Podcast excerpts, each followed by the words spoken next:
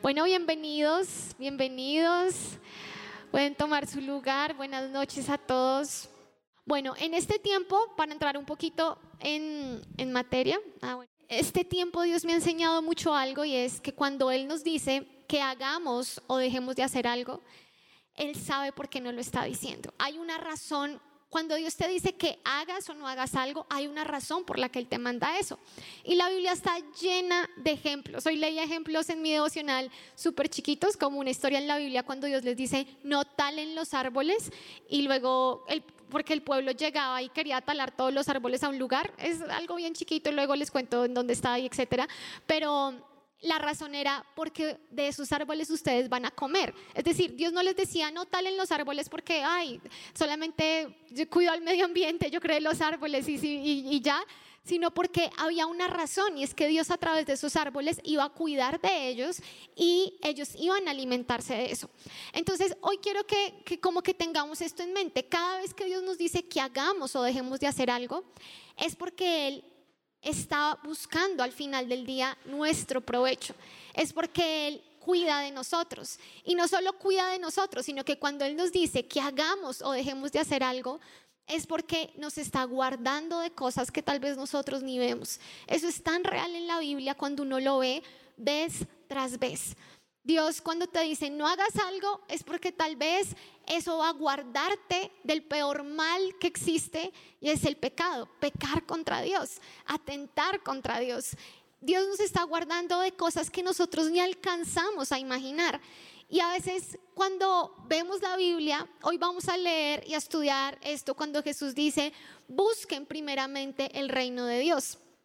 Y a veces nosotros no entendemos por qué Dios nos dice lo que nos dice, pero recuerde, siempre hay una razón. Y hace ocho días aprendimos, y yo espero que usted haya aprendido, y de verdad, si no escuchó el mensaje de hace ocho días, tiene que escucharlo, tiene que volverlo a escuchar. Está demasiado profundo, o sea, hay mucha riqueza en lo que Dios nos habló hace ocho días, pero yo he anotado algunas cosas con las que hoy quiero que empecemos recordando, porque esa es la base para entender lo que Dios quiere enseñarnos.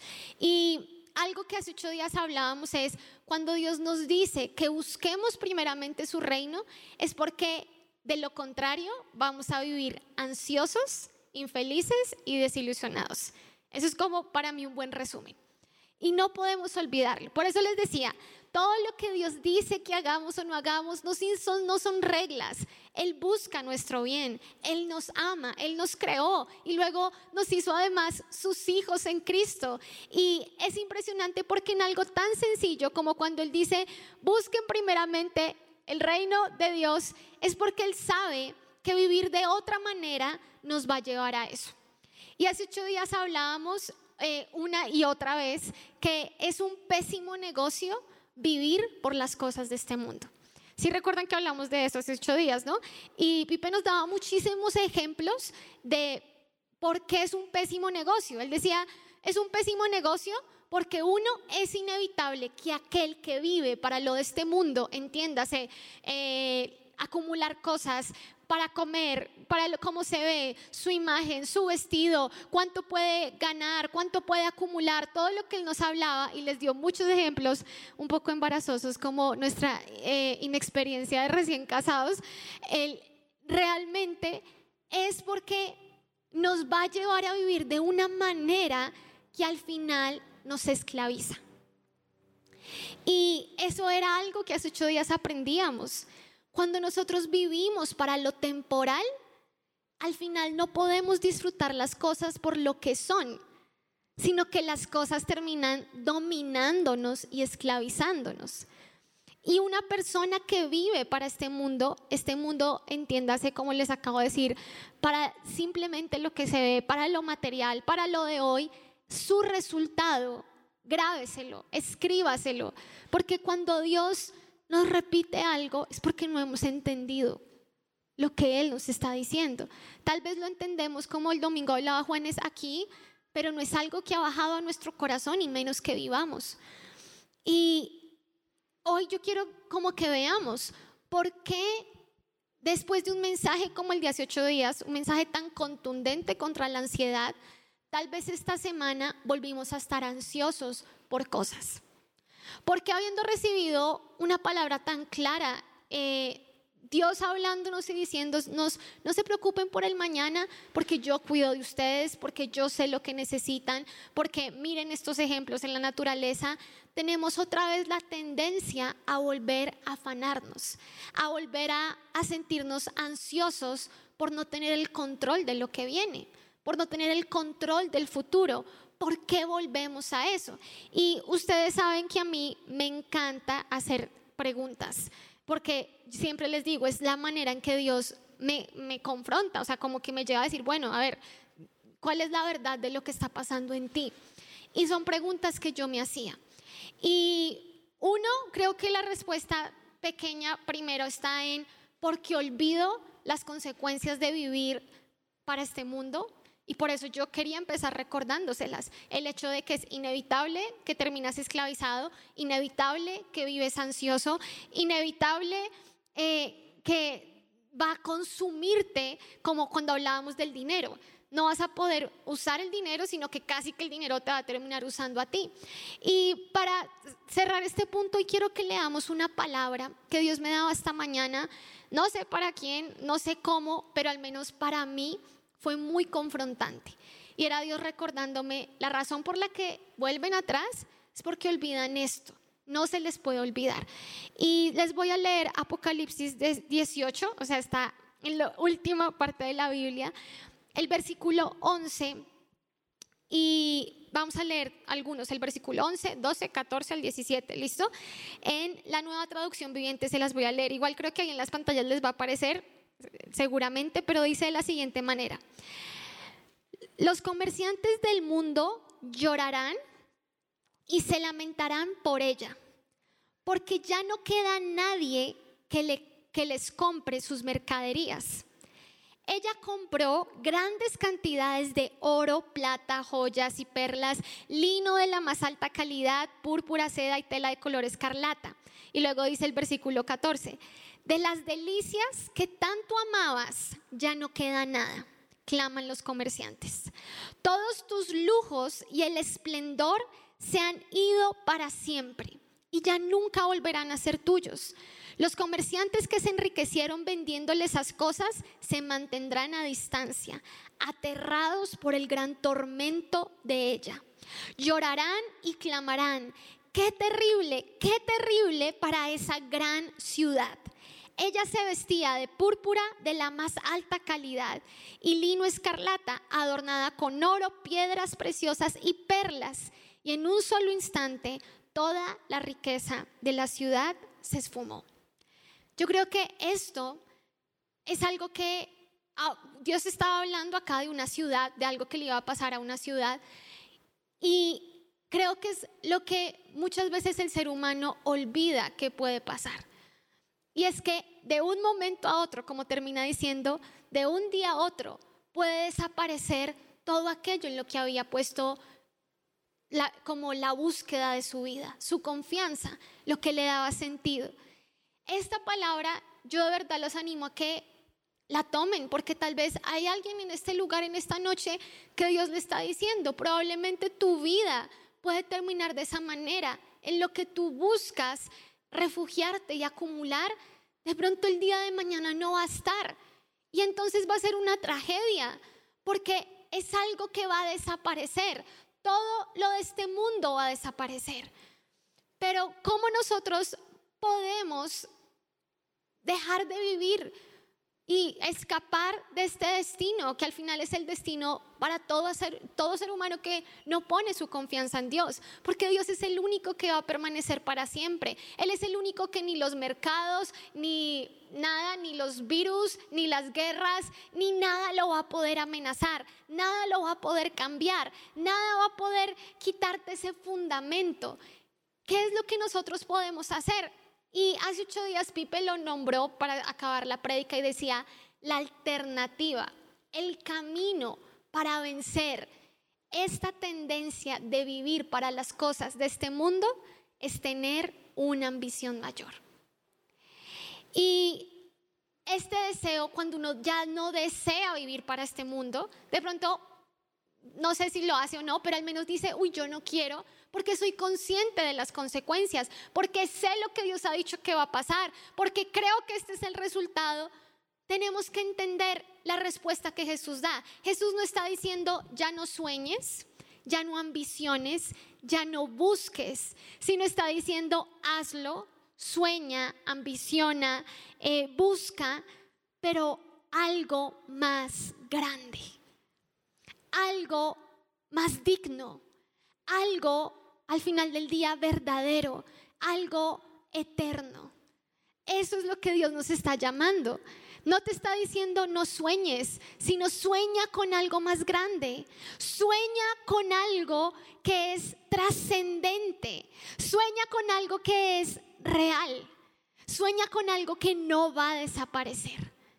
Esa es la invitación de Jesús. Es eso lo que nos está diciendo. Y muchas veces a mí me encanta, me encanta predicar de cómo el amor de Dios es ese amor mayor que tiene el poder de expulsar esos amores menores en nuestra vida que nos dañan, que son destructivos, cosas que la gente no puede dejar, personas, relaciones, hábitos, adicciones, que son como esos amores menores. Y como un amor se expulsa solo cuando llega un amor mayor. Y yo pensaba y decía, creo que en el tema de la ambición es exactamente lo mismo.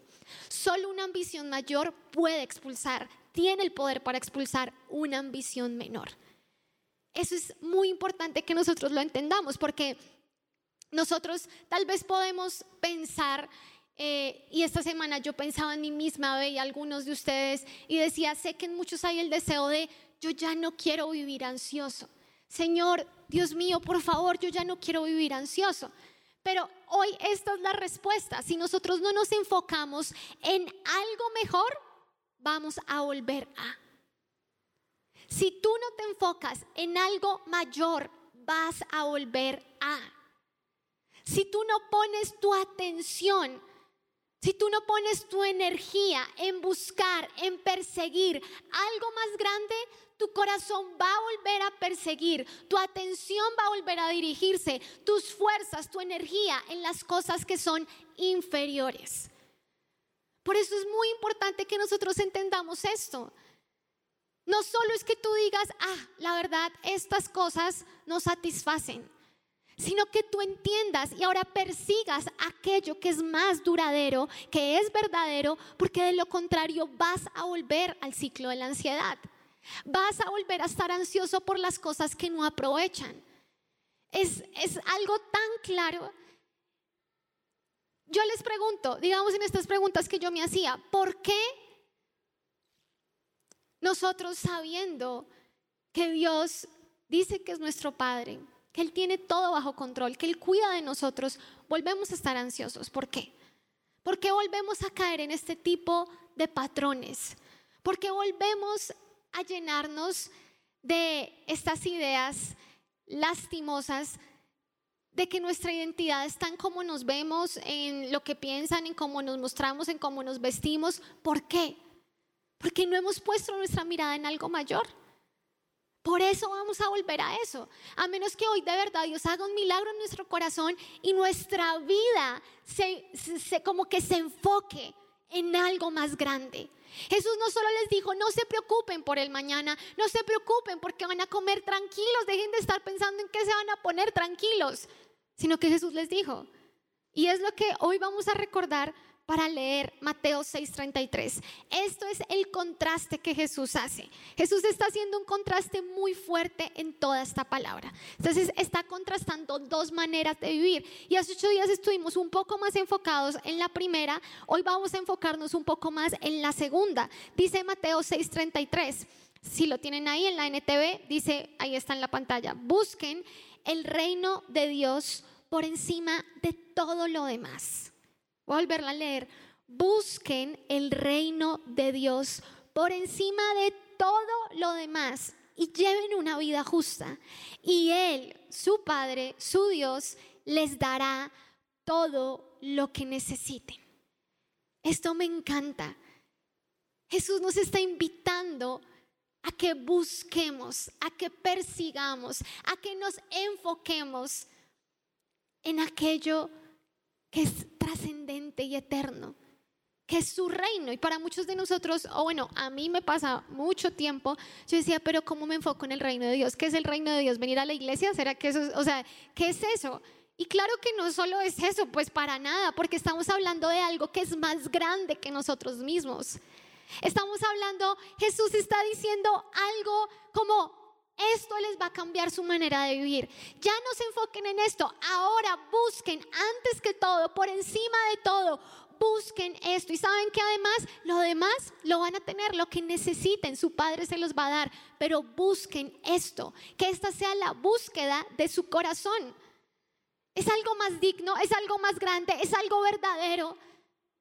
Jesús nos está diciendo, nos está invitando a que aprendamos a vivir por lo que realmente importa.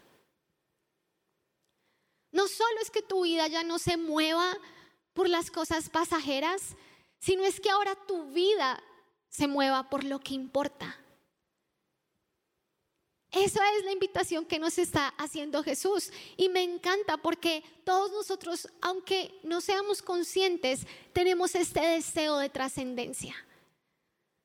Tenemos este deseo. O sea, nadie nace y crece y dice, ay, bueno, que me muera y ya, o sea, como que simplemente estoy contando los minutos para morirme. Bueno, claro, entiendo cuando alguien está muy deprimido y todas estas cosas, pero me refiero a esto de aún tienen ese deseo de ah, que mi vida sirva para algo, que en algo quede mi legado, no sé, como que hay este deseo. Este deseo de trascender, este deseo de cuando alguien muere, todo el mundo pensar, bueno, esto no es el fin, este deseo y deseo y deseo de trascendencia. Y me encanta una frase que hace mucho tiempo yo memoricé que John Piper dice y es, solo una vida que pronto pasará, solo lo que se hace para Cristo permanecerá. Porque estamos acá con una vida que pronto pasará. Y una y otra vez en esta reunión hemos dicho, nadie sabe los días que tiene. Nadie, nadie, nadie, ni una sola persona puede levantarse y decir, ah, yo ya sé, como en esa película, no sé si la vieron del tiempo, que tienen el tiempo acá en la mano, que ellos dicen, me queda tanto tiempo. Nosotros no tenemos ni idea, no tenemos ni idea. Pero sabemos que pronto va a pasar. Y hoy tenemos la invitación de Jesús que nos dice, pero hay cosas que ustedes pueden hacer que para siempre permanecerán. Ese deseo de trascendencia realmente lo encontramos en Jesús. Y cuando Jesús nos dice, busquen el reino de Dios, ¿a qué hace referencia? O sea, ¿qué rayos? ¿Cómo busco el reino de Dios? ¿Será que se refiere solo a que ore o que lea la Biblia? Y para eso tenemos que buscar en la Biblia y entender que el reino de Dios es el gobierno de Dios sobre una vida. Es decir, ¿quién está en el reino de Dios? Por ejemplo, en Juan 3, cuando Jesús se encuentra con este señor súper de toda la vida, que sabía todo, súper religioso, le dice, tienes que nacer de nuevo. ¿Cómo así? Sí, el que no nace de nuevo no puede ver el reino de Dios. Porque el reino de Dios empieza en una vida que cree, que se arrepiente y que nace de nuevo. Es una nueva creación en Cristo. Ahí empieza el reino de Dios el gobierno de Jesús sobre una persona. Y alguien busca el reino de Dios cuando busca que ese, como ese gobierno de Dios, de Jesús sobre su vida, sea completo. Y no solo sobre su vida, sino entonces empieza a buscar que otras personas también conozcan a Jesús. Y entonces llega al punto que desea que hasta lo último de esta tierra, que hasta lo último de esta tierra se escuche las buenas noticias de lo que Jesús vino a hacer, a traer salvación. Y tal vez por eso es muy chistoso, pero hay muchas religiones que...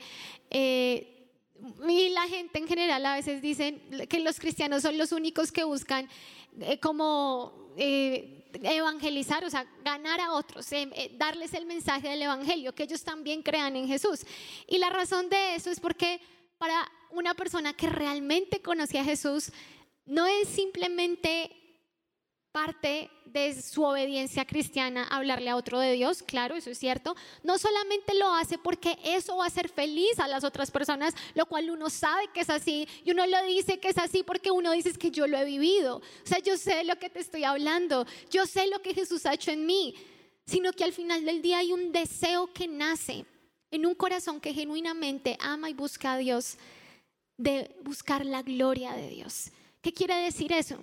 Buscar que todo el mundo entienda que Él es digno de ser honrado, adorado, amado, porque Él es el rey, Él es Dios, Él es el creador. Y nace este deseo. Y tal vez algunos de ustedes, bueno, no sé si aquí de pronto alguno es la primera vez que está en este lugar, está porque hay alguien con ese deseo que dice, tú tienes que conocer al Dios que yo conozco. Tal vez otros de nosotros estamos en este lugar porque alguna vez alguien le compartió el mensaje del Evangelio a nuestros padres o a alguien en nuestra casa y nosotros terminamos acá o a nosotros mismos. Y le damos gracias a Dios por esas personas que se atrevieron a ir y compartirle. Todos los que estamos acá, sin excepción, estamos acá por una persona que Dios usó. Tal vez tú dices, bueno, pero a mí no, sí, pero pues fue a tu mamá y por tu mamá tú terminaste acá. Cuando hablo acá no me refiero ni siquiera a la iglesia, me refiero que la razón por la que tú pudiste escuchar de Jesús es porque hubo alguien que a alguien de tu familia le dijo, tienes que saber esto, tienes que escuchar esto, hay otra manera de vivir, hay un buen mensaje, hay una buena noticia. Es eso. Y eso es lo que a nosotros nos tiene acá. Entonces, ¿qué es buscar el reino de Dios? Es cuando tú buscas que se extienda el reino de Dios. Y se extiende a medida que más personas pueden aceptar, reconocer quién es Él y recibir el regalo que Él viene a dar. Eso es lo que Jesús nos está diciendo. Nos está diciendo, hay algo más grande que ustedes por lo cual ustedes pueden vivir. Hay algo que si ustedes en eso se enfocan, todo lo demás va a perder como su brillo ante sus ojos. Y saben, como todo, nuevamente se reduce a un tema de para quién vivimos, a un tema de adoración. La adoración es alrededor de qué gira tu vida. Todo el mundo adora algo. La vida de todo el mundo gira alrededor de algo. Y aquí al final es una confrontación entre vivir la vida para nosotros mismos o vivirla para Dios. Nuevamente volvemos a este tema de, ¿estamos buscando nuestra gloria o estamos buscando la gloria de Dios? Nuevamente llegamos a este punto de, de quién se trata nuestra vida al final de cuentas. De quién se trata su día a día. Cuando usted se levanta, ese día, ¿para qué usted lo vive? ¿Para quién? Porque algo que yo estudiaba tanto en este texto es que dice que al final Jesús está diciendo hay dos tipos de ambiciones y solo hay dos. El ser humano solo puede tener una de estas dos ambiciones. Ambiciones para sí mismo o ambiciones para Dios. Y todos nosotros tenemos que hacernos esa pregunta. Todos. Todo lo que nosotros hacemos, todo para lo cual nosotros vivimos, al final, ¿será que son ambiciones por Dios o ambiciones para nosotros mismos. Porque saben, yo cuando leía y les decía de esta historia de la ciudad, de esta ciudad que era una ciudad llena de comercio y que al final acabó en nada, y todo lo que les leía al inicio, leía otra parte de esta misma ciudad que la Biblia llama Babilonia, que la cita en Isaías 47.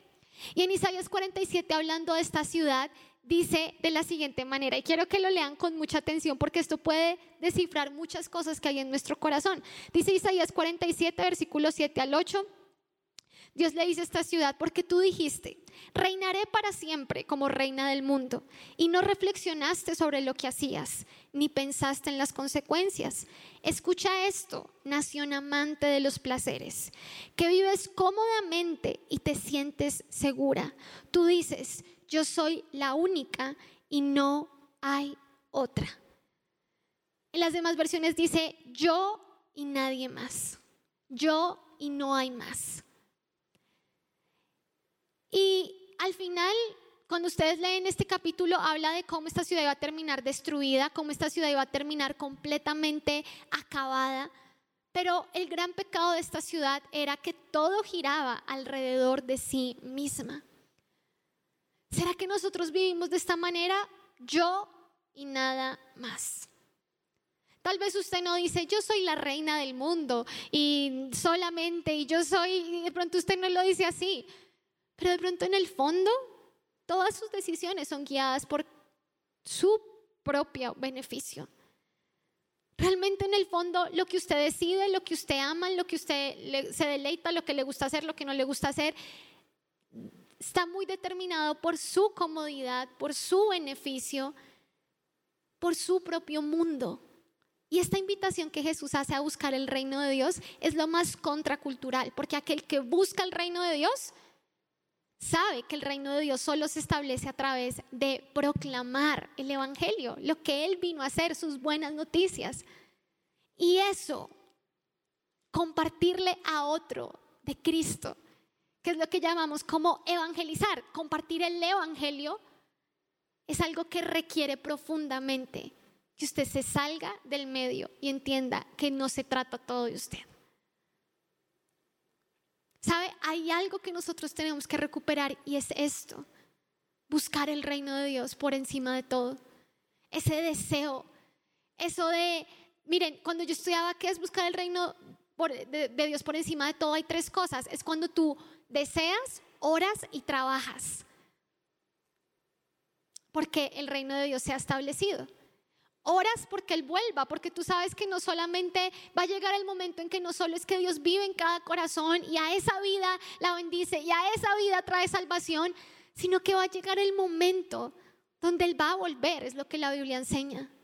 Y Él va a restablecer todas las cosas y Él va a reinar completamente. Y nadie ahora va a poder decir nada porque todos lo van a ver. La Biblia enseña eso, que va a haber el día en que su reino va a venir a consumarse. Ustedes muchos han escuchado, la Biblia dice que cuando Jesús vino, Él vino para establecer el reino de Dios. Luego Él se va y nosotros somos los encargados de hacer que el reino se extienda y avance. Piense usted en algo como un poco de películas, siempre les hablo de películas, pero es como yo me imagino, y es la verdad, cuando veo una película pienso muchas cosas a veces de la Biblia y eso me encanta. Hay un tip para que usted también lo haga. es muy, muy chévere, muy padre cómo relacionarlo. Y yo estaba pensando esas películas medievales donde era como de conquistar reinos, ¿no? Entonces iba el rey con todo su ejército y bueno, ya ahora tal país le pertenecía al reino, no sé qué. Y yo pensaba, nosotros en este momento estamos como buscando que se extienda y que se extienda. Y haga de cuenta que una persona que busca, que vive para el reino de Dios, eso es lo que está haciendo con su vida. Esa es su causa, esa es su ambición. Ambiciona, sueña con que, hagan de cuenta, su país gobierne lo demás. Vamos, la metáfora se cae en muchos sentidos, pero vamos a pensarlo así.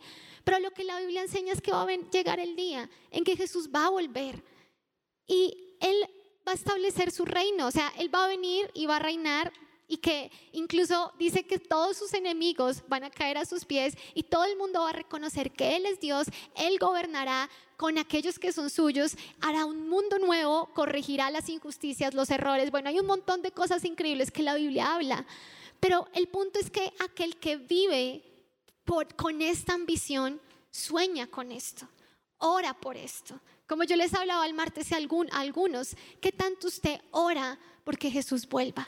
¿Qué tanto usted lo desea o sigue aferrado, como les decía, a, no, pero que yo me case primero y que yo pueda hacer esto y que yo pueda hacer lo otro? Eso es porque no estamos perdidos, perdidos de qué se trata todo. De verdad, o sea, no, no, no lo dimensionamos. No vemos lo que la Biblia nos está diciendo. Está diciendo, ese mundo perfecto que todo el mundo sueña, bueno, cuando Jesús venga, se va a establecer. Pero algunos no van a estar ahí. Porque durante todo el tiempo que Dios dijo, vuélvanse a mí, decidieron darle la espalda. Y Él es justo. Y dice, mientras aquí el mensaje de salvación dice, hoy es el tiempo, busquen a Dios mientras pueden hallarlo, porque va a haber un momento donde ya no hay oportunidad. Ya no va a haber tiempo de decir, si era verdad, no, vengan, vengan, vengan, ay Jesús, perdóname, yo sí creo, ahora sí creo porque dice, no, bienaventurados son los que creyeron sin ver. Esto es verdad, esto va a pasar, es lo que la Biblia dice. Y cuando nosotros vivimos con los ojos en la eternidad, sabiendo lo que va a venir y se convierte en la pasión de nuestra vida, ¿qué es lo que Jesús está diciendo? Esas ambiciones secundarias que por sí mismas per se no son malas. No es malo que tú quieras tener comida o vestido o cosas para sustentar tu vida. Claro que no es malo. El problema es el lugar que le damos, al punto que nos llena de ansiedad. Pero Jesús dice, cuando tú pones esto que es eterno en primer lugar, estas cosas secundarias, estas ambiciones secundarias por fin son ambiciones sanas, porque van incluso a servir a tu ambición primaria. Ya no te esclavizan, ya no compiten con lo que es más importante. Está ahí para servir incluso a eso que es la razón de tu vida, a eso que hace que tú te levantes, a eso que es la fuerza para que tú digas, puedo superar esto, no me voy a quedar acá. Todo el mundo puede levantarse de diferentes cosas a través de ver algo que lo motive. No sé, piense usted en la mamá que tiene tres hijos y tiene una vida muy, muy difícil y dice, no importa, voy a seguir adelante aunque esté sola porque ellos son mi motor, ¿cierto? ¿Sabe por qué a veces usted no tiene el ánimo para seguir? Porque no tiene ese motor. Tres hijos son un motor muy lindo, pero la verdad, Dios nos está diciendo, ustedes pueden tener una búsqueda, una ambición tan fuerte en su corazón, que eso es más que suficiente. Eso va a hacer que cada día nosotros nos levantemos con una razón para vivir. Eso va a hacer que toda nuestra vida tenga la proporción que debe tener. Eso va a hacer que usted deje de vivir en su mundo, porque yo siempre digo, muchos de nuestros problemas, muchos de nuestros problemas interpersonales, de nuestros problemas interiores, emocionales, vienen de que nosotros tenemos como sociedad un gran problema, y es que estamos completamente idolatrando el yo. Y ahí está el mayor problema. Y lo que Jesús ofrece es otra alternativa. Él está yendo en contra de eso. Por eso cuando alguien lee, pero busquen, está leyendo cosas increíbles como no se preocupen de que van a comer, tranquilos. Yo soy, eh, eh, Dios es su padre, Él conoce que, y luego llega, busquen primeramente el reino de Dios. Es como leanlo rápido, nadie entendió, está bien, sigamos. ¿Por qué? Porque es como busquen el reino de Dios. Wow, no, alguien va a sentarse y va a llorar diciendo voy a buscar el reino de Dios. Pero si tú le pides a Dios que te revele lo que eso signifique, Jesús decía verdades muy profundas.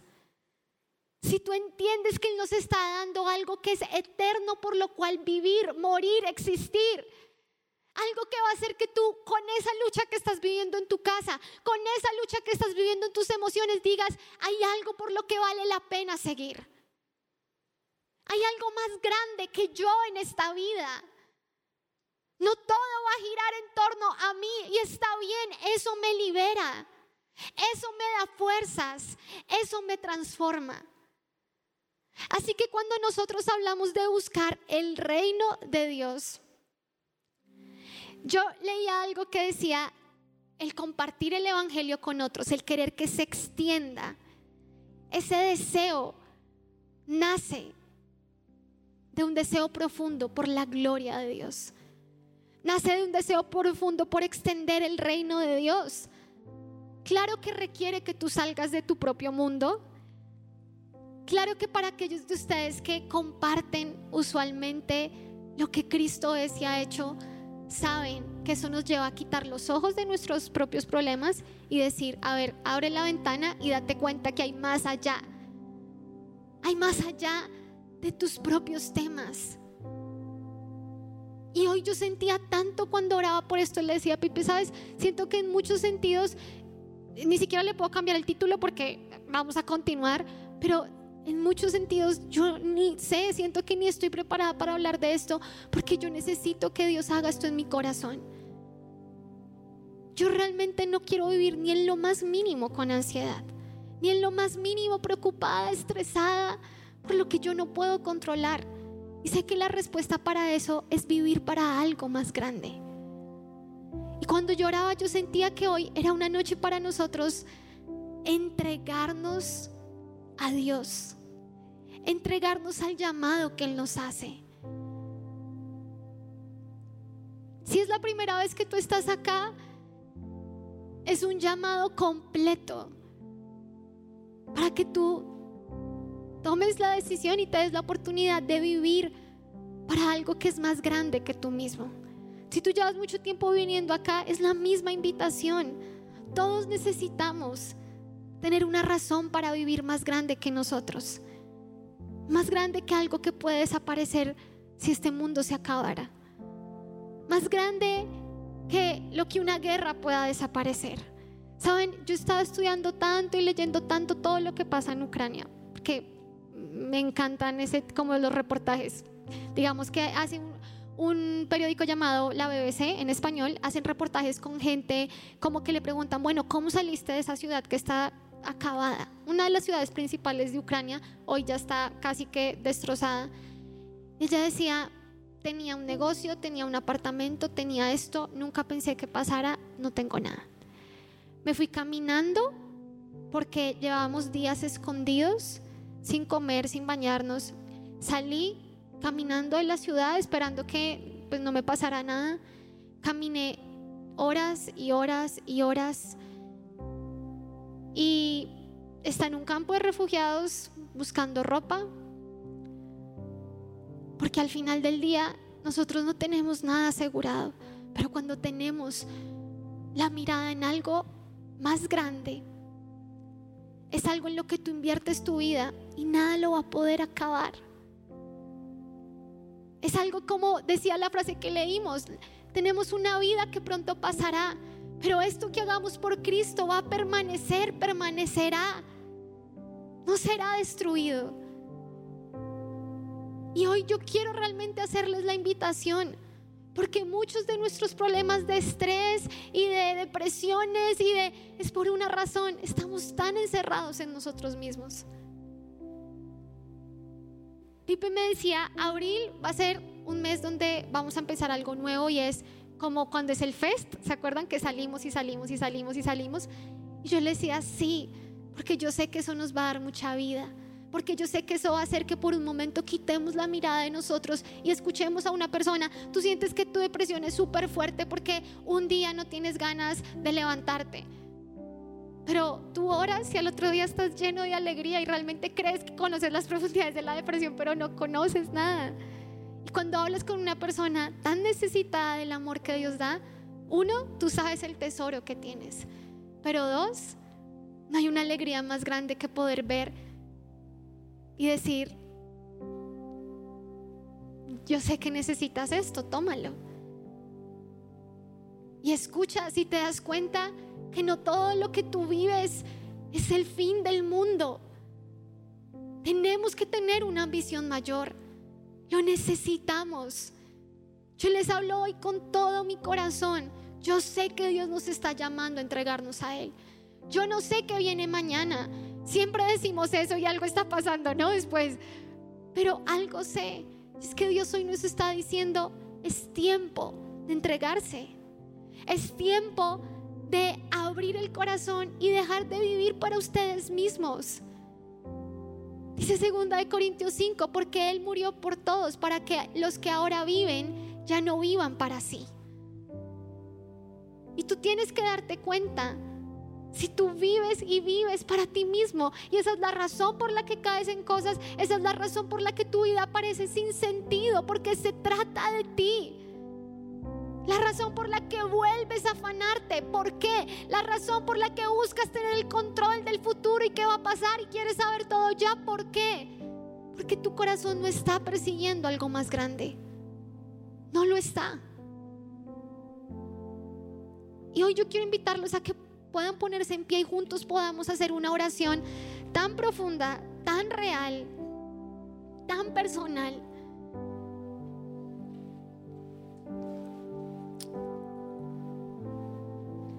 Porque si hay algo que podemos concluir hoy es cómo poder vivir sin estar ansioso y preocupado por el mañana. Hágase esa pregunta. ¿Cómo logro vivir sin estar ansioso ni preocupado por el mañana? Porque esta palabra acaba así, diciendo después de busquen en primer lugar, busquen por sobre todo el reino de Dios, Dios les dará lo que necesitan. Dice, no se preocupen por lo que viene el mañana, no estén ansiosos por lo del mañana, porque cada día tiene sus propios temas, tranquilos. La respuesta ahí está. ¿Cómo logro vivir sin estar ansioso y preocupado por el mañana? Cuando estoy ocupado hoy en lo que estoy llamado a hacer. Grábeselo por siempre. ¿Cómo logro vivir sin estar ansioso ni preocupado por el mañana? ¿Cómo mi mente no va a estar yéndose allá, allá todo el tiempo? ¿Qué va a pasar? Cuando hoy, hoy estoy ocupado en lo que he sido llamado a hacer. Hoy para todos es un día de decisión, sea la primera vez o sea seis meses que lleves conociendo a Jesús o lleves mucho tiempo, es una decisión.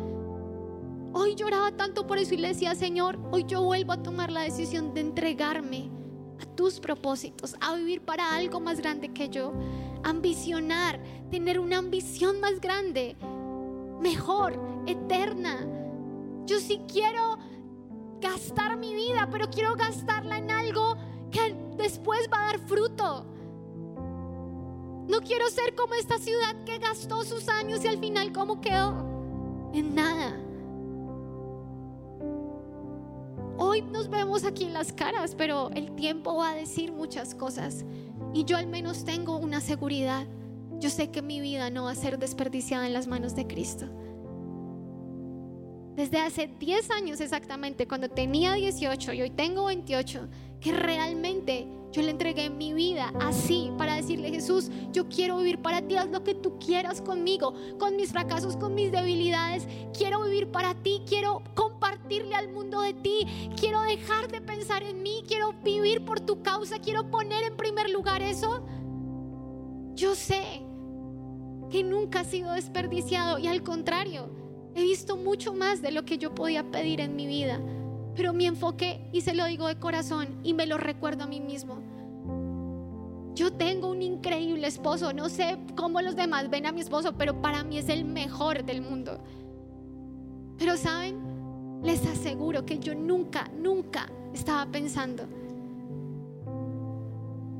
Mi prioridad jamás era con quién me va a casar, dónde me va a casar, dónde cuando eso, fue algo que murió en mí, en serio, el día que yo me entregué a Jesús, murió, o sea, como que yo le dije, tú eres lo que yo persigo y todo lo demás, como dice, va a ser añadido, que sea lo que sea añadido. Y Él me ha dado más de lo que yo he soñado y de lo que merezco.